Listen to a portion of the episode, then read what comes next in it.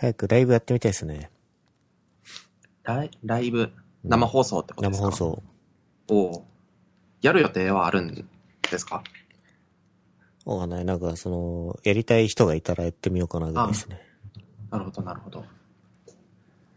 なんか一回やる前に多分、テスト放送的なうん。のをやった方がよくて、うん。それを、ね、誰かに付き合ってもらう必要がありますね。そうですね。なんか生放送、いろいろ準備する、んなんか気をつけないといけないことがあるんで、この前、あの、おじさんとかがやってるのに出たんですけど、このストロボの、この準備することうんって書いてるのよりもずっと長いのを用意してました。なんか触れちゃいけないこととか、なんかもしあれば書いてくださいみたいなのが。そうだよね。そうですね。一回流れちゃうとね、うん。どうしようもないもんね。あれ、それ泥酔の話だよね。あ、そうです。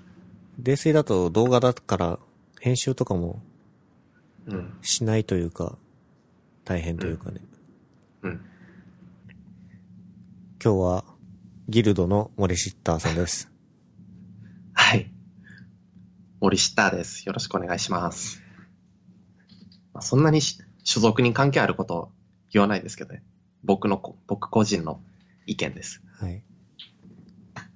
まあでもギルドに転職したってことは前回ぐらいで確か言ってたんで、そうですね。前回多分、本当に転職したてで、まあまだよく分かってないっていう頃だったと思いますけど、転職したのが3月でしたっけ？4月頭4月か。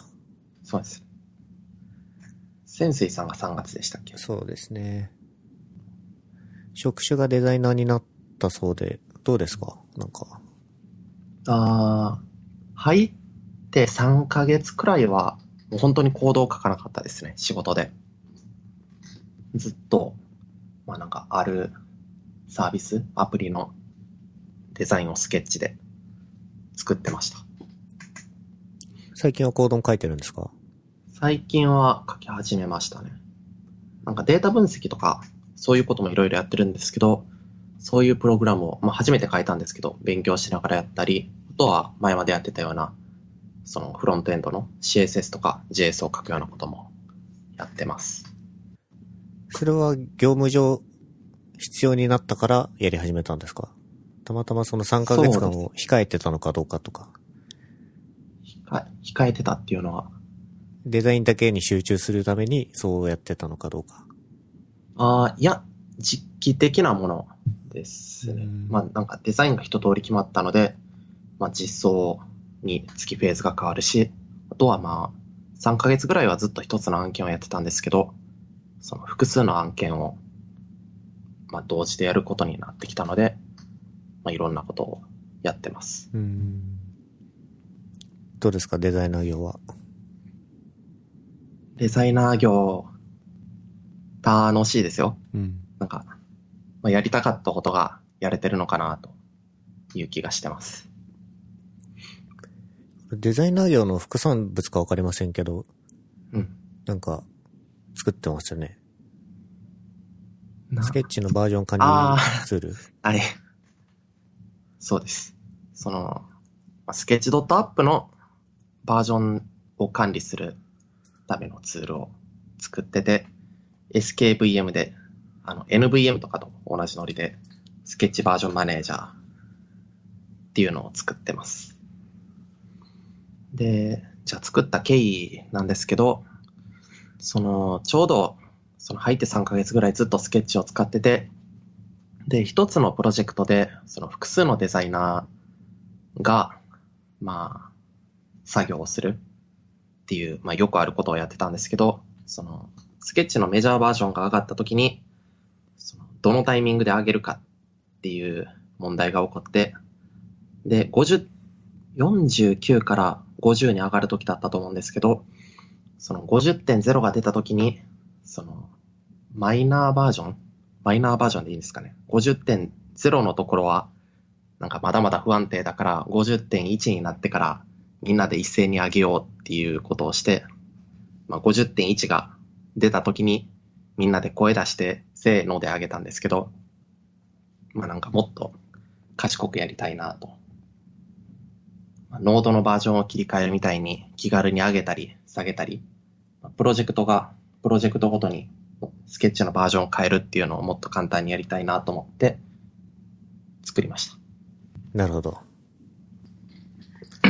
まあなんか多分使ってるの世界で僕ぐらいなのかなと思ってるんですけど、デザイナーの人にノードの環境をセットアップして、まだコマンドラインのインターフェースしかないんで、なんか使ってもらいづらいなとは思ってます。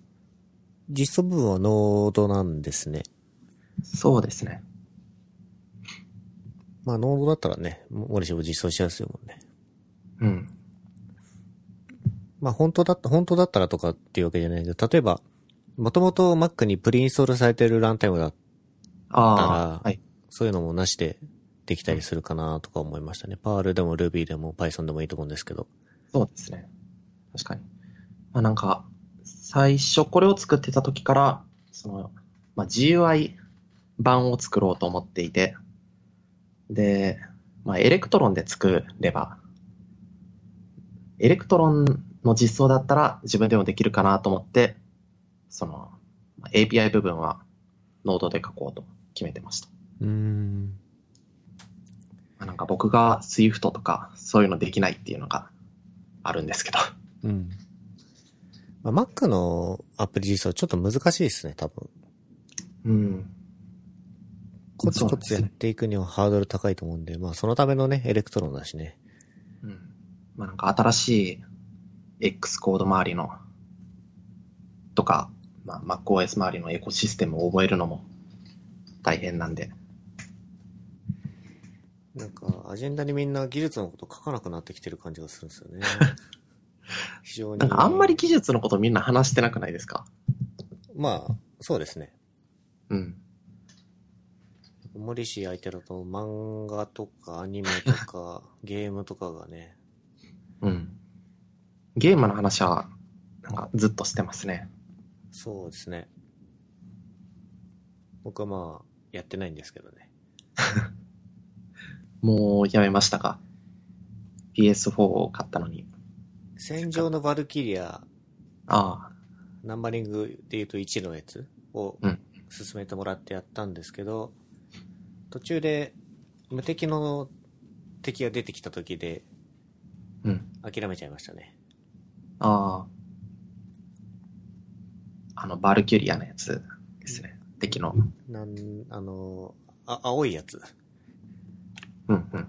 青い、あ、そうか。あれはバルキュリアじゃなくて、全然名前忘れちゃいましたけど。そうですね。それ以外はやってないな。うん。なんか僕も最近、あんまり新しいゲームをやってなくて、なんか、前に話したことあるかもしれないですけど、レインボーシックスシージっていうのを、週6ぐらいで友達とやってます。それはオンラインで友達と協力してプレイするやつ。はい。あの、前に言った FPS っていうジャンルの。FPS、種類めちゃめちゃ多いんですね。で、どれもやりたくなっちゃうんですね。そうですねそうですね。まあ、操作感とか、どれも一緒なんですけど、うん。かいろいろやってます。うん。コールオブデューティーとか、バトルフィールドとか、うん。なんかあの辺はもう毎年新作が出るんで、割と買ってますね。やってるのは全部 PS4 ですか？他のハードではやってないですか？あー、スイッチも持ってるんで、スイッチで、もうなんかちょいちょい買ってます。ドンキーコングとか、カービィとか、うーん。割と任天堂のゲームは出たらさっと買ってしまって、ちょっとだけやって、なるほどって言ってしまうんですけど。体験プレイとかね、あったら。いやー、多分あるんですよ。。うんあるんですけど、なんかそれはせずに、とりあえず予約をして、その、事前にいろいろ調べて、ああ、こういうゲームが出るのか、なんか今度のカービィはこういうことができるのかっていうのを、まあいろいろ調べて、実際にちょっとやって、満足して終わる。それは売ったりはしてるんですか？いや、してないですね。もったいないね、なんか。うん、本棚に並べてます。もうこれはコレクションみたいなもんだと思ってます。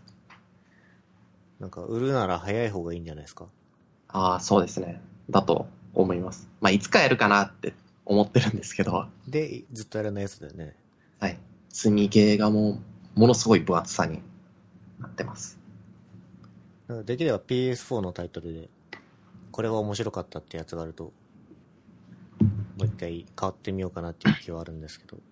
PS4 だと、うーんと、今年出たアサシンクリードオリジンズっていう、アサシンクリードっていうシリーズがあるんですけど、まあなんか、そのシリーズ初めて買って、谷さんとかも多分好きなのかなと、ツイッター見てる感じだと思ってるんですけど、オリジンズは、そのエジ、古代エジプトが舞台で、まあなんか、古代エジプトの街を自分でキャラクターを操作して走り回れるっていうだけで、だいぶ面白いです。えー、アサシンクリードオリジン、オリジンズオリジンズ。がなんですかね。まあ、モンハンは潜水さんももう持ってると思うんで、モンハンももうやってないですよ。やってないです、僕も。全然。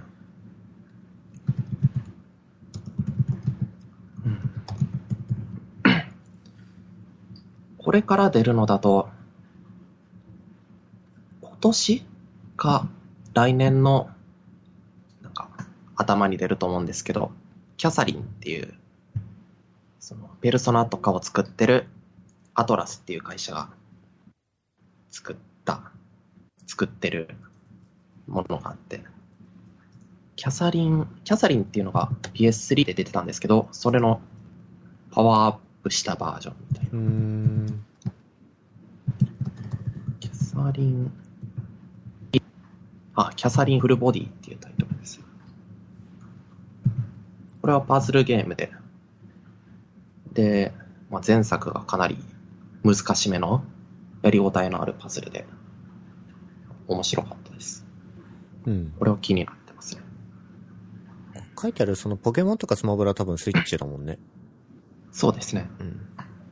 スカルボーンズっていうのも PS4 です。これも面白いんですか？えーっと、いや、まだわかんないんですけど、この前の S3 かなんかで紹介されてたんですね。あ、S3 じゃない、E3。2018年の。うん。なんかこれは、その海賊船を操作して戦うんですけど、トレーラーとかを見た感じ、もう完全にパイレーツ・オブ・カリビアンのまんまで、で、グラフィックも綺麗だし、面白そうだなと思ってます。うーん。これはオンラインで人と対戦するとか、そういうものだと思います。まだ詳細はあんまりわかんないですけど、UBI ソフトっていうところが出すゲームですね。こういうゲームの情報はどうやって追いかけてるんですか？あー、多分めちゃくちゃ追いかけてる人は、その、まあ、どこかの掲示板、レディットとか、そういうのに貼り付いたりとか、E3 とか、そういうので見るんですけど、その僕は、ハッカドールっていうアプリ知ってますか？知らないっすね。?DNA が作ってるんでしたっけ？なんかこれを iPhone に入れてインストールしてチェックしてます。タグを登録できて PS4 とか Nintendo Switch とかで新着があったらずらーっと出てくる感じですう。ん。レコメンドもしてくれるんですけど、うん、なんかそっちはあまり使わずに新着を淡々と追うっていうことをしてます。そうだな。ゲームは全然やってないんですけど、漫画は割と最近も買ってますね。僕もいろいろ読んでてリストを書いてるんですけど、先生さん Kindle で読んでるんですか？全部 Kindle ですね。うん、僕もそうです。最近読んだタイトルなんかありますか？最近一番直近で読んだのが、インベスター Z っていう、インベスター Z。これわかんないな。おなんか、その、まあ投資？株とかの投資の漫画で、まあ、主人公が財前君っていうんですけど、まあ、なのでインベスター財前の Z っていうタイトルです。はいはいはいはい。なんか、中高一貫の、まあ、すごい進学校があって、で、そこは、その、教職員もものすごい年収をもらってるし、で、授業料も全部タダなんですよね。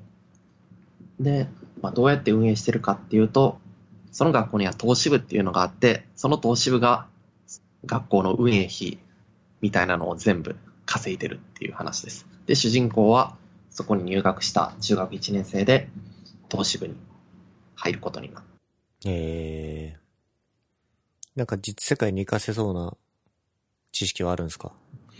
知識、なんか株に全く詳しくなかったんで、なんかこれが、なんか、本当にすごい、なんか、的を得てることを書いてるのか判断できないんですけど、知らないことはいろいろ載ってました。あと、まあ漫画のキャラとして、ホリエモンが出てきたりとか、あの、ZOZO の前澤社長うん。とか、そういう人もキャラクターで出てきて、いろいろやり取りをしてました。面白かったです。Kindle で今めちゃくちゃ安いと思います。全巻で1200円ぐらいで買いました。安いじゃん21巻あるんですけど。え、それは買わなくちゃ？あー、今見たら、11,340円って書いてます。それは買わないな。うん。うん、えー、これアニメにもなってるんですね。あ、そうなんですね。テレビ東京で7月13日、もうつい最近ですね。からやってるっぽあ、い。だから安くなってたんですかね。なんか1巻が0円で、2巻が1円で、3巻が2円でとか、なんかたまに Kindle の漫画である、ああいう値段の付け方ありました。私は最近、約束のネバーランドああ、なタイトルだけ見たことあります。約束のネバーランドはかなりおすすめできるうーん。やつですね。まあなんか、孤児院がありまして、孤児院にこう、子供たちがいっぱいいて、で、その、孤児院のママ、マスターみたいな、シスターっていうのかな、うんがいるんですけど、か、ママで統一。ママがその子供たちを育てるんですけども、一定の周期で子供たちが、その孤児院を卒業していくんですよ。うんで、その卒業してった先が実は、鬼の世界。ほう。卒業して、そこに。実は、その鬼に食べられちゃってたみたいな。うーん。で、その鬼に与えるための人間が育てられてる個人だったみたいな話。で、そこで、その脱出を試みるんですけど、うんっていうところが面白いんですよ。うん。完結はしてるんですか？いや、まだでですね。で、その、まあ話してしまうと、その、け脱出した後もまだまだ話が広がるんですけど、うん。そこもまた面白くて、うん。今9巻ぐらいですね。おうじゃあ全然追いつけますね。これは結構おすすめできます。あともう一個だけ最後に、今、これは一巻を読み始めてるやつですけど、うん。デッド・デッド・デーモンズ・デデデデ・デストラクションっなるほど。これも知らなかったです。これもなかなか面白い。うん。一発でタイトルを聞き取れませんでした。デッド・デッドで出てくるんじゃない？これはね、どう説明したいんだろうな。普通の高校生とかのお話なんですけど、まあ、UFO みたいなやつが襲撃してきて世界がどうなるみたいな、自衛隊が迎撃するみたいなストーリーなんですけど、うんその世界を生きる高校生、これ高校生だよな、多分。のお話かな。高校生っぽいです。デッド・デッド・うん。デーモンズ・デデデデ・デストラクションはサマライズするのが難しかったです。うん。約束のネバーランドのがまだこう、うん。話として表現しやすい感じ。うん。うん。東京グールとか読んでないですかああ、前回持ってますよ。?D の方も。えーと、それは持ってないかも。あ、そうなんです。なんか続編の東京グール D っていうのがあって、それも、この前出た16巻かな？で、その終わりました。それも面白いですか？面白いです。面白いです。なんか、うっかりネタバレを言っちゃいそうになりますけど。なんか最後は、うんなんか、なんなんだと、なんなんだろうなと思いながら、僕は読みましたけど。それだけで全然わかんないからね。そうそう。漫画のサマリー言うの難しいな。うん。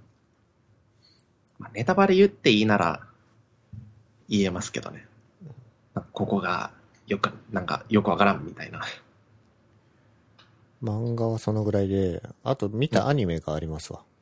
うんうん。で、見たアニメ全部、ログにしてありますけど、ハニックと、アニクトにメモってありますけど、最近はゆるキャン見ましたね。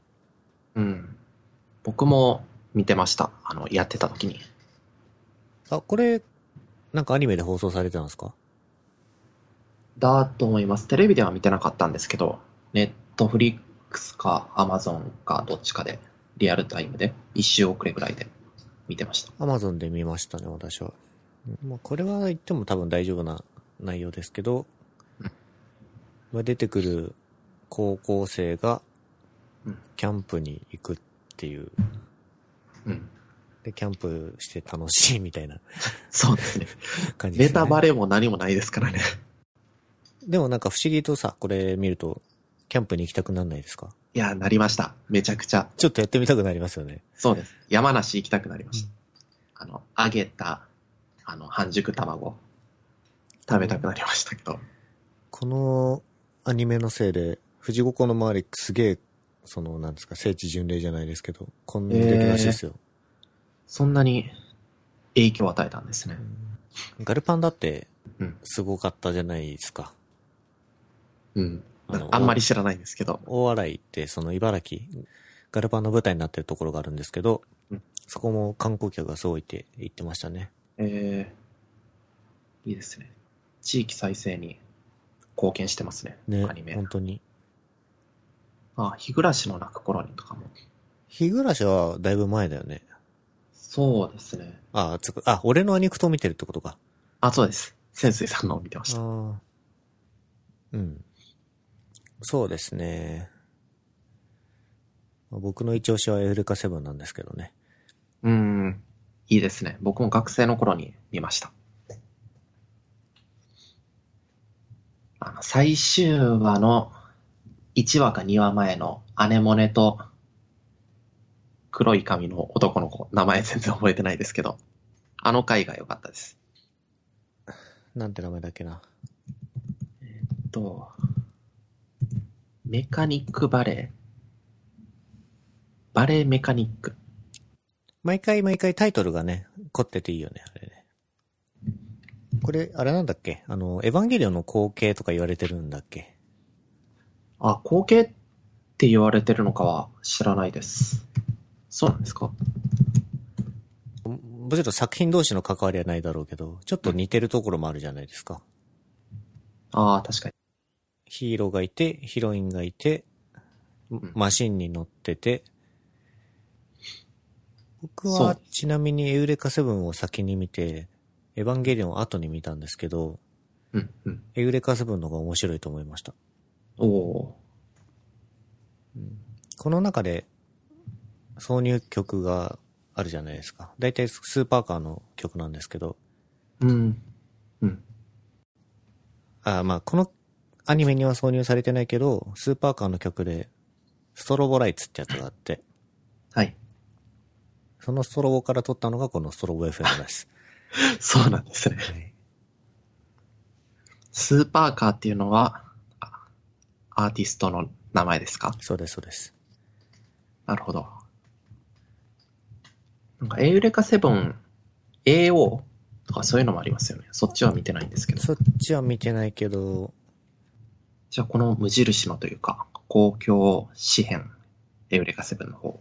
を、うん僕は一押し。エウレカセブンは漫画も読んだんですけど、漫画とアニメで話が違った記憶があります。そうだっけ？漫画も持ってるけど、うんアニメのがいい気がする。うん。挿入曲が多分いいんですよね。てか僕がスーパーカー好きっていうのが単純にあるんですけど。そうですね。僕全然記憶に残ってないんで。アニメ、その Amazon プライムビデオに、その D アニメチャンネル、D アニメストアっていうドコモの、その、アニメ専門の動画サービスがあったんですけど、そのチャンネルが Amazon プライムにできて、それに登録しました。ドコモと提携してるわけじゃないですよね、それ。あー、そうなんですか？いや、わかんないけど、いや、どういう立ち位置なんだろうと思って。あプライムビデオの、まあ、配信のシステムで D アニメのコンテンツが見れるってことなのかなと思います。うーん。あ、本当だ。株式会社 NTT ドコモは D アニメストアのコンテンツを Amazon プライムビデオチャンネル内に、えーうん開設される D アニメストア4プライムビデオに提供いたします。うんうん。あ、これはだから別に課金することで D アニメストアのコンテンツをプライムビデオ内で見れるようにするってことか。そうですね。なるほど。これじゃあ月400円払ってるってことですかね。そうです。なんか昔、この D アニメストアにちょっとだけ登録してたことがあったんですけど、なんかシステムがあんまり良くなくて、うん。なんか使いづらいし、なんか登録もしにくいし、みたいな。で、まあ結局やめちゃったんですけど、アニメめちゃくちゃ充実してるんで、改めて入り直しました。プライムで見れるってなったんで。D アニメチャンネルにしかないコンテンツって例えばどんなのがあるんですか？D アニメチャンネルにしかないのって言われたら、パッとわからないですけど、プライムとネットフリックスになくて、D アニメストアで見つけたのは、D アニメで見つけたのは、獣フレンズ。おー。あれ見たことなくて、で、この前1話だけ見ました。一時期流行りまくってましたけど、入りまくってましたね。僕も見てないです。うん。えー、ちょっと興味あるんで、これは後で見てみますね。はい。月400円ならね、ちょっと入りやすいですね。そうですね。最近はモカチョコマル連れてどこ行ったんですか？連れて、前のワンワンカーニバルみたいな、そういうイベントには行ってないですけど、まあ、近く、家の近く、何個か公園があるんで、その辺を散歩したり、その公園の中にドッグランとかもあるんで、えー、何公園？えーっと、ロカ公春園。六花公春園ってところにはドッグランがあるんだね。よくできてるそうですね公園だね。はい。結構大きいところです。京葉線のロカ公園駅の近くです。話の展開が思い出せないけど、自分を必要としてくれてるみたいなくだり、どういう話だったっけ？あー、いや、ペット飼うといいですよっていう話をしてて、ペットね。